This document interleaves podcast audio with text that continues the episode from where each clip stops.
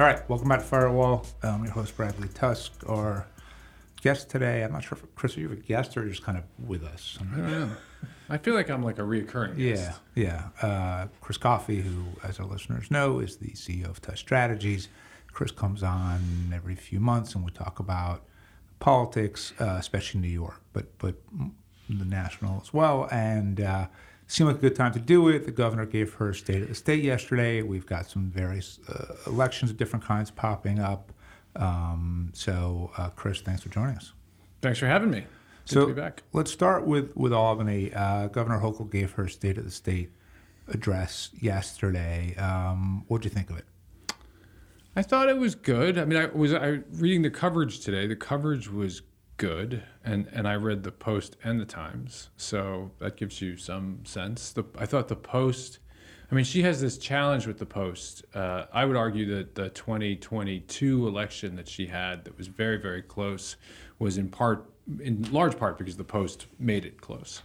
Um, the Post relentlessly attacked her, and so I. It feels like she's done a better job of softening them up by talking about uh, retail theft, by talking about her new bill to close illegal cannabis shops, which the Post was all about, um, and her kind of overall tone. Now, she didn't mention migrants, so you know she had this State of the State speech that somehow didn't hit homelessness or migrants. So, um, so the Post didn't love it, but they they liked it, or it felt like they liked it. So that's not nothing. Well, yeah. What's interesting, I thought the coverage in all of the papers was generally pretty good. The Post did explicitly grade her in the editorial page and gave it one and a half stars, which I don't think anyone would consider good.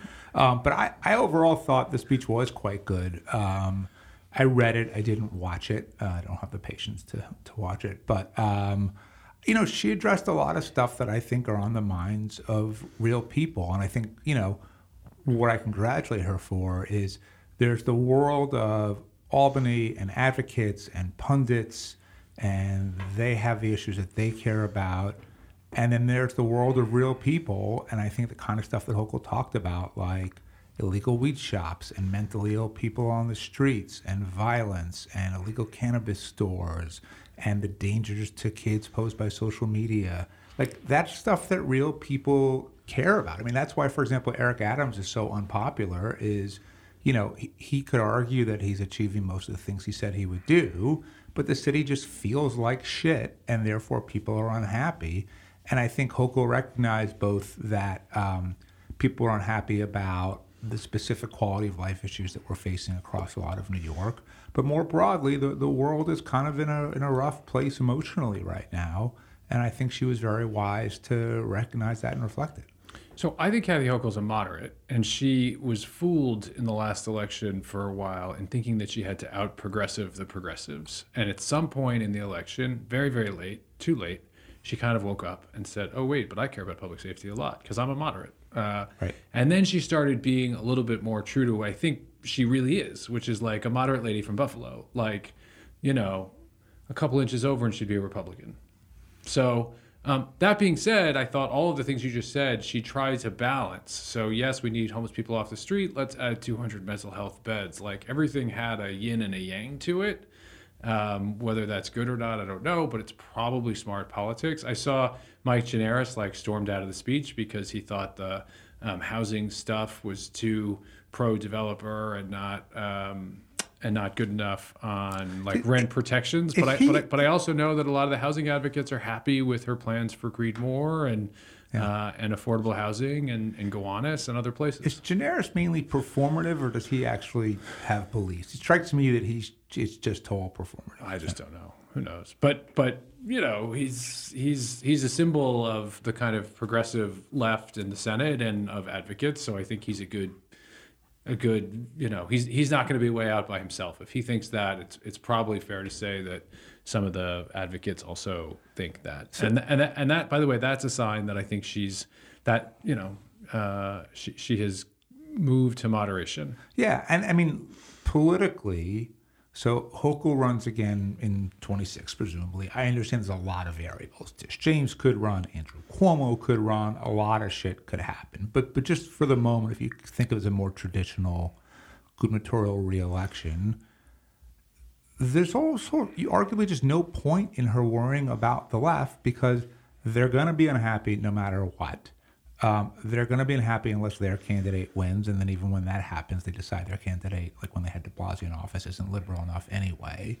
They're not going to support her in the primary, um, and so and you know Zephyr Teachout tried this against Cuomo, it failed. Cynthia Nixon tried this against Cuomo, it failed.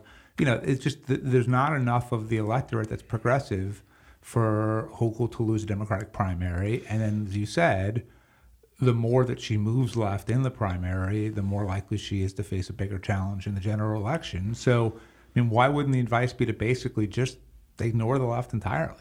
Right. So I think in the city we learned from Scott Stringer and Corey Johnson, who I love, but bo- both of whom really ran, tr- tried to run to the left to try to win over that sort of far left vote when they were going to run for mayor and it didn't work. It didn't work because the left just fundamentally didn't believe Corey, and in Scott's case, they threw him overboard at the first chance they had. So, and they found someone who's more left. They're always going to find someone who's more left. So, I also think, you know, for Kathy Hochul, we talk about this a lot. Authenticity tends to trump, and like she's not a progressive. So, like, right. don't pretend to be a progressive. Just go out and be yourself. Be a working you know, grandmother who's raised kids here, who knows the issues that people care about. She's been talking a lot more about that on the stump.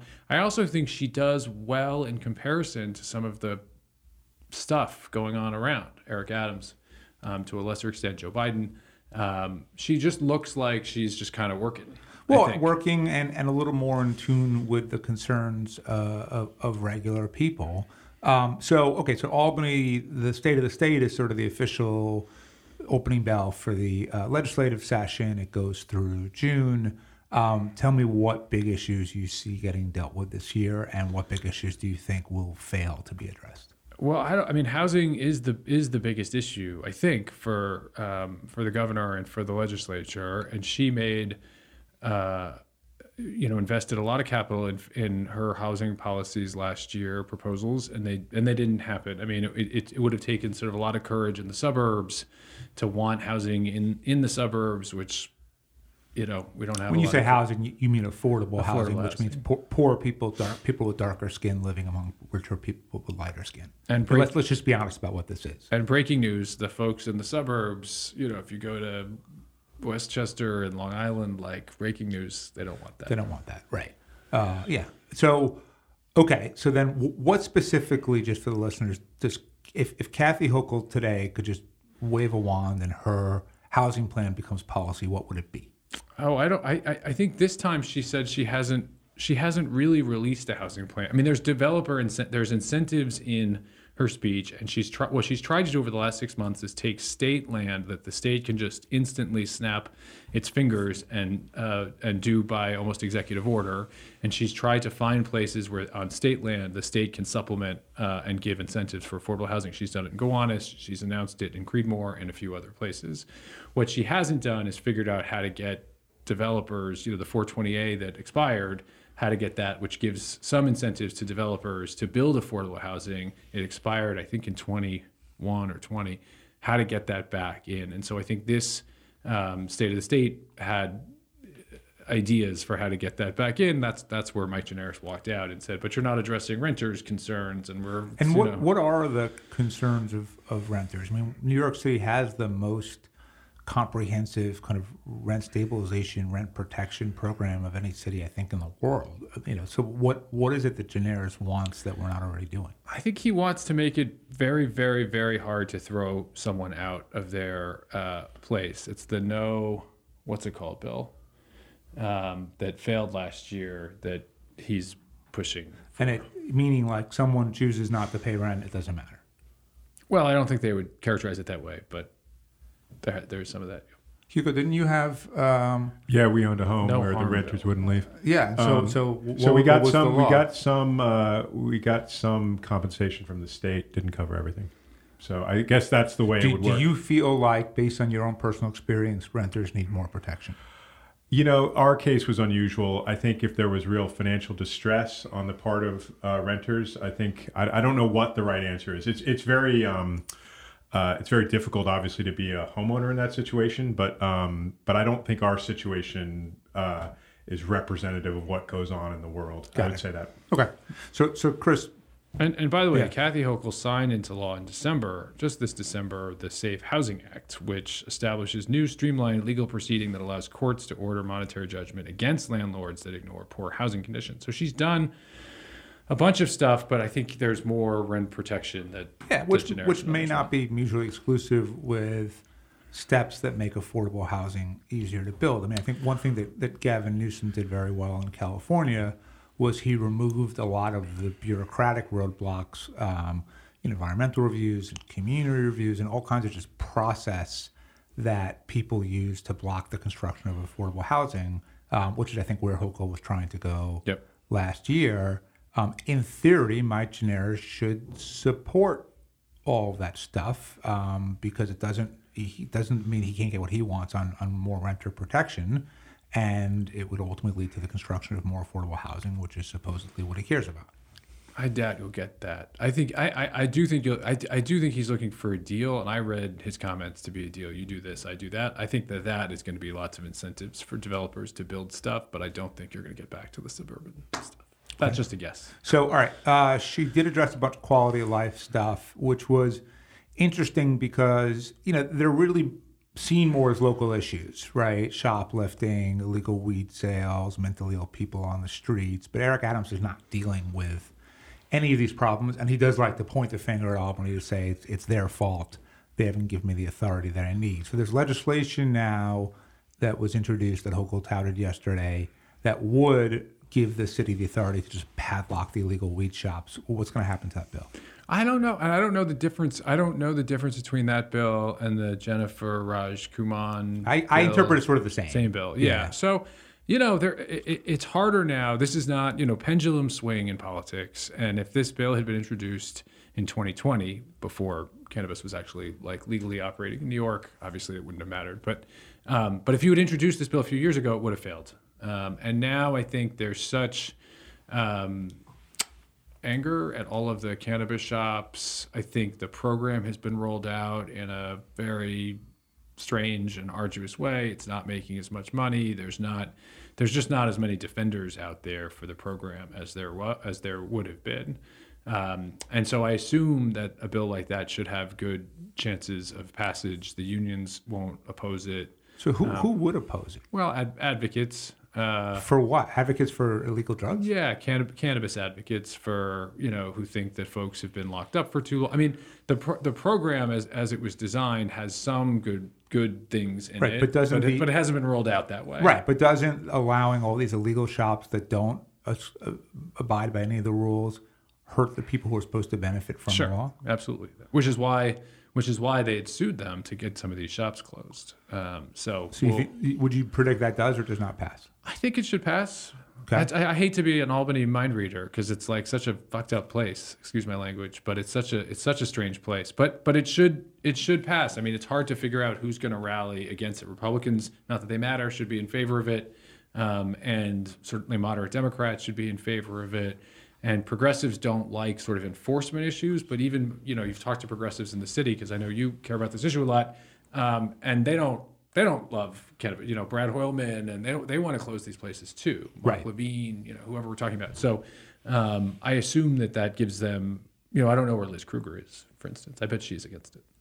Right. Um, so it's an election year in Albany, and typically speaking, you know, my assumption is in election years, the legislative leaders' goal is to get in and out with as little controversy as possible, to do nothing to en- endanger uh, any of their members in their upcoming election. Um, you know, if you're Stewart-Cousins or Heastie, uh, for the listeners, Andrea Stewart-Cousins is the Senate Majority Leader. Carl Heastie is the House is the Assembly Speaker.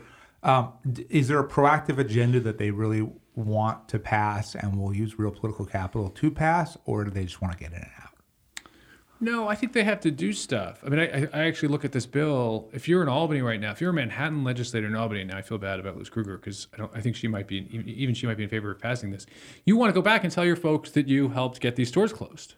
Right. I don't just mean we. I mean just generally. No, no, no. But I'm using that issue as an example. So, and I, you know, housing is a really complicated one that tends to not be a vote getter because there's so many people that are on all sides of it. So they, it depends what the housing issue is. I think on some of the local um, you know, cannabis retail. I think those. I think they will do stuff on those. They'll, What- they what- they have to. what are vote getters, right? Because I think that that's there's often a misnomer. For for example, every poll would say people care a lot about schools, right? And I don't think anybody uh, votes, you know, on education issues when it actually comes down to it. People care a lot about the environment, but other than maybe like young people, I don't think anybody votes on that stuff. So like when people go to the ballot box.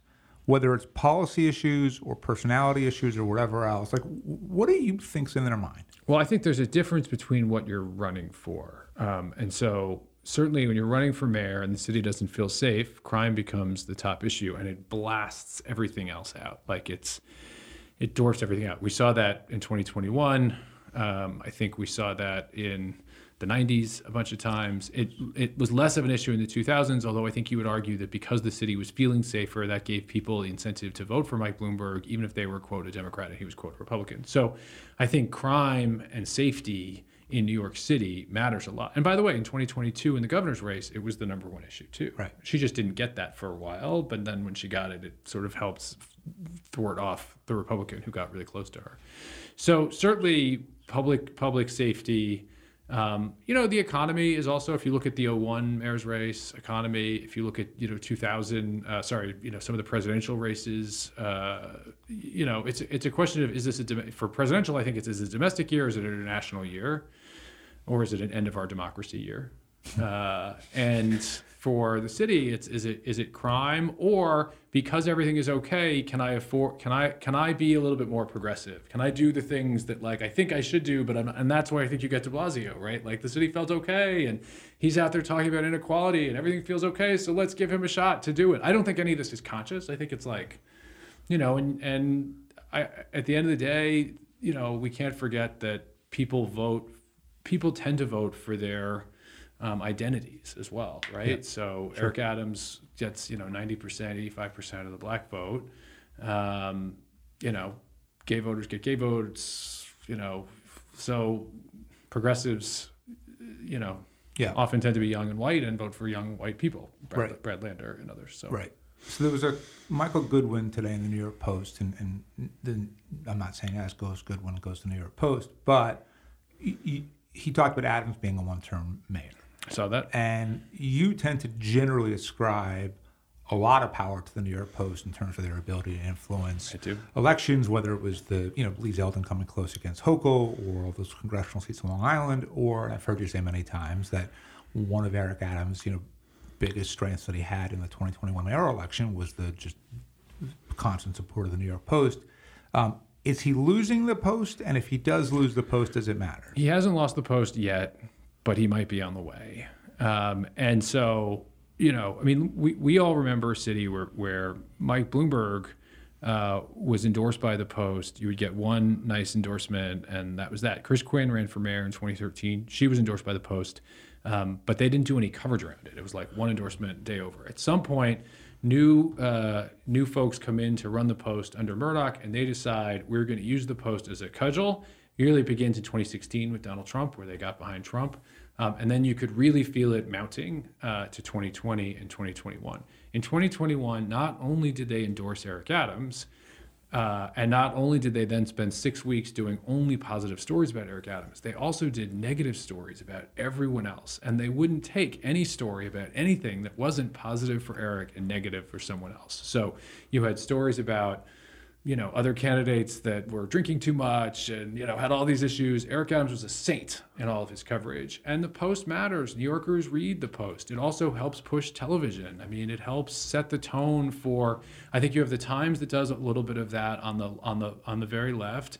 And I think the Post does it in the middle and on the right. In, in the city and, and in the suburbs especially. By the way, you n- nowhere more clear than Lee Zeldin and all these congressional Republicans were all of a sudden like, you know, Kathy Hochul's within four points of a Republican because the Post every day is like Saint Lee Zeldin and Kathy Hochul is like the devil, and you get that every day. So that that's where I think the Post is. They once they made a bet to be with Eric and have a nice open door relationship with him, where they feel like he listens to them and blah, blah, blah, blah. They're, they're going to be less likely to totally turn their backs on him. That being said, I think there is general disdain in the editorial folks for some of the things he has done. And over the last couple of weeks, he has really targeted the press. Um, and it's just not popular to target the press with the press. So he's got, you know, his, his deputy mayor, Phil Banks, calling them clown hour. He's got, you know, kind of constant drumbeat of my coverage isn't fair, my coverage isn't fair. And that, along with some of the corruption issues, I think make it really hard. And, and I would say a lack of a kind of proactive agenda that the Post likes makes it hard for the Post. Have he you- has not lost them yet, though. But I think, by the way, Goodwin is a good example. I think if you start to see that, Yep. uh, and you start to eke it into the editorial coverage, which it hasn't really yet, like the real editorials there, they start to turn negative. By the way, even the corruption stuff against the mayor is like page 19, three paragraphs of the post. Right. That stuff's got to be, as you see that get to page two and page one, as you see those editorial, that's how you'll know he's lost the So, post. a- a- as an aside, have you ever in your career, every time an administration at, at any level of government, or and by the way, legislative side too, um, starts to fail, they have the same thing, which is we're it's a communications problem. We're doing a great job, but we're not getting our message out there properly, and the press isn't fair to us. Have you ever seen anyone just be like, "Yeah, we've actually not done a great job"? Like it, it, it's just like the universal go-to is to sort of blame your comms team and to blame the press. Does that ever work? Yeah, I mean they're in the bunker and they think that all this, you know, they're they're deep in the bunker of their own minds. And by the way, sometimes they're right. I don't know that the I, I have a totally different view. I mean, Adams folks got away with whatever until after he won and had amazingly glowing coverage. They don't view it that way. They think even the campaign coverage was bad, which is like, you know, I don't know what to make of that. But um, so I I think once you get in the bunker, the real question. Is listen, I think Mike Bloomberg thought the coverage was unfair all the time. The difference is, for the most part, with one or two exceptions, he didn't go out and say that. He went out and you know, did the things you had to do, called a reporter on their birthday once in a while and checked in with Room 9 and had his press folks uh, doing the same. And I think, you know, de Blasio complained about the coverage all the time, sometimes rightfully, frankly, but you just, it's just hard to do it because uh, it really, and, and by the way, once in a while is once in a while. This is sort of, this is like everything's unfair. And I think, you know, Mitchell Moss had a great quote in a Time story the other day, which is like, you can't complain about the refs all the time while also not offering a proactive agenda that New Yorkers care about. Because all of a sudden, like you're complaining about these things that are out of your control, and as mayor, like you have to do st- you have to do stuff. You can't just complain about stuff anymore. Right. You can't complain about Biden and complain about the press. You have to actually execute things. And I think, and by the way, Eric Adams would argue he is executing things, but all people are hearing because all that's being reported is like complaining What's- about the press and Tell me what's being executed successfully. From what I see, the rat problem has only gotten worse. he would argue crime is down, right? I mean, that's so- some some indicators of crime are down, some are up. And, and O- o- overall crime is mes- as managed by the police department is down. Murders are down. Shootings are down. Now they're up from 2019, Right. But they're down from 20 But from yeah, when but, he but, was elected. But, no vote. uh, People just either feel safe or they don't. They're not like, oh, Eric Adams, the, the stats since the day you took over. It's like the city doesn't feel safe right now. I don't think it feels as unsafe as it did when he won. Got it. Okay, so that's progress. And I should say the NYPD was out this week arresting protesters who were blocking traffic in pretty big numbers. That seemed like a big change to me. yeah, yeah, yeah, would- and, I and would- not, not allowing the Brooklyn Bridge to become a flea market is a good idea. I would get those folks off the street. I would like because I think that's overwhelmingly popular to, and he hasn't done as much of that. But it's good to see that he's doing that. So you mentioned corruption. Yep. A few months ago, it was like Adams is being arrested tonight, It's true. and then all of a sudden now it seems to have gone away completely. Is it? Is he in the clear? What's going on? I just don't know. And I think it's, I mean, this is like very political and not legal. So who knows? I think the U.S. attorney at some point, and maybe we're not there yet, has an obligation to come out and say there's smoke or there's not. Because at some point, you really are hampering his mayoralty, uh, which, ham- which is bad for the city. And I think w- under de Blasio, uh, they finally came out and said, we think he acted shittily, but there's not enough to indict him. Right. And then they moved on and he got to do other stuff. If Eric Adams, like, I, I don't think it's fair to New Yorkers, and, and I don't know that we're there yet, but at some point after X amount of months and X amount of money and X amount of smoke, I think because it's the mayor of New York City, like, it can't be just a regular case that they handle the regular way. They've got to come out and explain. And, and arguable that. Damian Williams, the U.S. attorney, has really misplayed this entire thing. Well, I don't know. I don't know him. I know that I was a big fan personally of Brian Benjamin, lieutenant governor. I don't know, you know, And I thought the way they treated Brian Benjamin was totally unfair. They, they ended up forcing him to resign. Then it came out later that a lot of that stuff, they've dismissed most of the charges in that. I know there's one sort of minor charge that's still out there that's not really on the underlying thing. And so, you know, I mean, I, it's not to say that going after corruption isn't a good thing because it is and maybe there is corruption there and if there is we should know about it and i think that's what they're trying to do so i'm not you know i don't know and if you have to get eric adams on the street with the fbi and you got to get his phone then i guess you got to get his phone yes but, but I, that that felt so over the top that like to do that and then not have the goods to back it up seems to me like there's a misstep somewhere right so i think at some point they have a little bit of an obligation to come forward and say what the thing is whether they will and how they will or whether they'll just you know, who knows? I, I, don't think we've heard the last of it, if that's your question. I just don't know. Does that mean we're going to indict a whole bunch of the, fo- the, the, the, sort of Turkish folks around him? Or does that mean we're going to go after specific staffers? Or does that mean we're going after him? Right. And by the way, as we saw with Andrew Cuomo, I think, like Andrew Cuomo had his top staffer in the world indicted and put in jail while he was there for taking money. Yep. Um, and it did not do any harm to Andrew Cuomo. Zero harm. Yeah, yeah. Unless, the, the, in my experience, the principal has to be indicted and has to be indicted for personal corruption, not for campaign finance violations. Right. Um, all right, let's flip over. I know we're at kind of on time. On the federal side, there's a special George Santos was expelled from Congress. There's a special election coming up for his seat. The seat is partly Queens, mostly Long Island. Um, Tom Suozzi, who had had the seat in the past, uh, is running again. Suozzi's a you know re- relatively successful career politician. Um, but you know, Republicans have been successful in, in that area the last couple of years. Um, how do you think that plays out? Can you guess what I'm going to say after after sitting here for half an hour? I think you're going to predict the Republican. I'm going to say that the Post is going to be relentless in their coverage and beat up Tom Suozzi and proactively support this lady that seems lovely but has never done anything. Um, Democrats are going to spend millions and millions of dollars, and I think it's going to be a close race. It really shouldn't be a close race. They just had George Santos in there. They couldn't find anyone to run for that seat. Uh, but I think the Post is going to team up with Ronald Lauder. They're going to spend millions of dollars on that seat for Republicans. It's going to be a little bit of an even match financially. And, you know, in Long Island right now, the president's not super popular, governor's not super popular, mayor's not super popular. Post is going to hit them hard. Toss up. Uh, in New Jersey, there's a U.S. Senate primary to replace Bob Menendez. Um, Tammy Murphy, who uh, I am strongly supporting, uh, is one of the candidates, but Congress member Andy Kim and, and some others are in the race too. Um, how do you see that shaping up? Well, I'm a big fan and supporter of Tammy Murphy as well, um, and like her and like the governor, um, and, and pulling for her. I have been surprised by the reaction of sort of moderate, some moderate folks at the idea of having your wife run for the seat. It, I, I, actually don't. I, I don't totally get the difference between Bill Clinton and Hillary Clinton and Tammy Murphy and Phil Murphy, and but I have been surprised at the intensity of the reaction that some folks have had, um, and sometimes that spells trouble.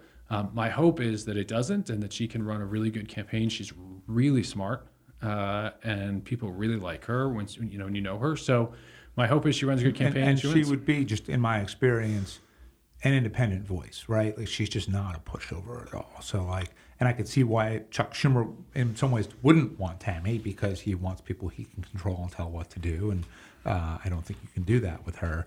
Um, but that primary is coming up in what eight weeks, ten yeah, weeks, something like weeks, that. Yeah, it's, like it's, that. it's, it's coming around the corner. Um, quick thoughts on where we are. The Iowa caucus is on Monday. Um, and for the Republicans, I know Trump is up by 50 plus points. Um, Wait, is it Monday? Is it the so, 17th? fifth- I thought it was the 15th? 15th. I think you're right. So, uh, does that change your travel plans to go to Iowa? no, no, no, no, no, no. doesn't. Um, so, uh, November next, no, this coming November, are our two choices Donald Trump and Joe Biden. Probably, certainly Joe Biden. Uh, and, There's you know, no world in your view where Biden things get so bad no, that he realizes that it's actually just for his own legacy's sake not a good idea no, no, no. because people can't walk away from that kind of power. because it's too late and the system is set up in such a way that and because people and because I think he's been a decent president. I think the optics of being 80 years old are really hard. 81 now. 81 now, but I think if you look at on the actual list of things, like no one's been indicted. We're managing a war in the Ukraine. He's managing a war in Israel by doing the right thing. Um, he's gotten, a, you know, the economy is more jobs than we've ever had. The economy's back in place. We're not under threat of. So all, all true, and yet he's wildly unpopular. He's only getting older. So so tell me, I, I agree with everything so you just who- said. who's the alternative? Well, forget about the alternative. No, just just tell me what he's if he's already losing to Trump in the polls. the poll, I What mean, you know, what changes? I just don't know how much to when, when it's a binary choice between Donald Trump and Joe Biden. I assume that a lot of folks in the middle will come back to Joe Biden. I could be wrong. I just hmm. don't know what the alternative is, and I think it's hard to tell the one person who's beaten Donald Trump that they shouldn't run But do, again. do incumbents, when incumbents are in office and their reelect is really low, it's pretty rare in my experience but, that but this is different. that trumps it this is different. just because this is It's so Donald unusual. Trump. This isn't like some. If listen, if Nikki. So here's the one thing: if Nikki Haley is the nominee, I assume she'll win.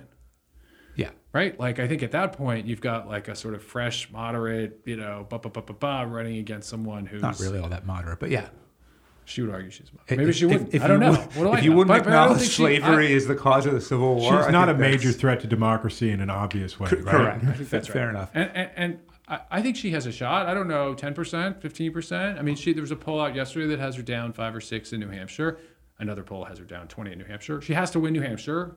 She's going to lose Iowa. Can she come in second in Iowa, win New Hampshire, and then get to South Carolina? And you know, meanwhile, every day Trump is saying like, "I hope the economy blows up," and I hope you know, it's like every day he's got some crazy thing Doesn't helping to ma- himself. none of it seems to matter Well, we'll see. ever. We'll know. We'll know. And I think I think it's you know th- there's a danger in overreading polls as um, as things that have already happened when they haven't happened yet. And of course, there's also a danger in ignoring polls like we did with Hillary in 16, where a voter said, "I don't want them," and we forced them to take Hillary anyway, and then she lost. So both of those things are a danger. So I don't want to. Right. So then let me let me wrap it all up by kind of bringing it together, which is okay. So now let's fast forward a year from now. Um, who was just elected president? I think Joe Biden. I'm an eternal optimist. A year from now is Kathy Hochul in the pole position heading into her reelection because her her 2024 agenda was really successful, or is she middling, or is she doing is she struggling? Don't know. Uh, a year from now, is Eric Adams the mayor of New York City? And if so, since it will now be his reelection year, is Yeah. he a sure bet for reelection? He's he's the mayor. I don't think he's. I think there's zero percent. Well, I think there's a very very low chance that some special election comes. It would have to happen way too fast. And he's not. He like Trump. He's never going to resign. Um, and I don't mean that in a in a terrible way. I do think he's going to have. A, I do think he's going to have a real election in 2025 with at, at the very very minimum Kathryn Garcia, who lost by a hair last time, uh, Scott Stringer, and I would watch out for Andrew Cuomo too, who says he's not going to run against him, but like, come on. oh, once other people, the door opens, it might Yeah, change. and if he's if he's got a bunch of polls every day that show him winning, uh, I think it's hard pressed that he's going to say, "No, my friendship with Eric Adams means too much to me." So, you know, we'll we'll we'll see. I mean, I don't know, and he, I, I think there's a redemption story that Cuomo wants to achieve here, where he feels like he was thrown out, you know, uh, unfairly, and now he will go out and he needs to like redeem his image, and the only way to do that is to either be the mayor or the governor. And for right now, you know, he certainly feels like he's hearing from folks who think that being the mayor is is is, is achievable. It's a lot easier for Andrew Cuomo to be mayor in a special election, where Republicans and independents have a chance to vote, Yeah. than it is in a Democratic primary that tends to favor uh, folks on the left. Um, that being said, I don't think you'll see if Eric Adams is on the ticket, the far left, Brad Lander, blah, blah, blah, they're not going to run. If it's a special election, everybody runs. Everybody runs. The whole because it's a free shot. You don't have to give up your job. It's like free shot. yeah. So I think in a special, you'd have 12 candidates, Jumaane and Lander and Levine. But with, with that said, a special only happens if Adams resigns or is removed by the governor. I think Correct. we both believe that even if he is indicted, that's won't going to happen. blah. yeah, That's probably right. So but it's a fun parlor game. Yeah, for sure, for sure. And I do think some of those folks, I mean, so interestingly, Kathryn Garcia's spokesperson was quoted in the Times saying, now is the time for Kathryn Garcia. I'm paraphrasing a little bit. This is before there's a special, before the guy, she's still working for the governor. She's the director of operations for the governor. And she has a spokesperson who's out there saying Still saying, a paid spokesperson. well, he's not, I'm sure he's not paid, but, you know, he Who was, is it?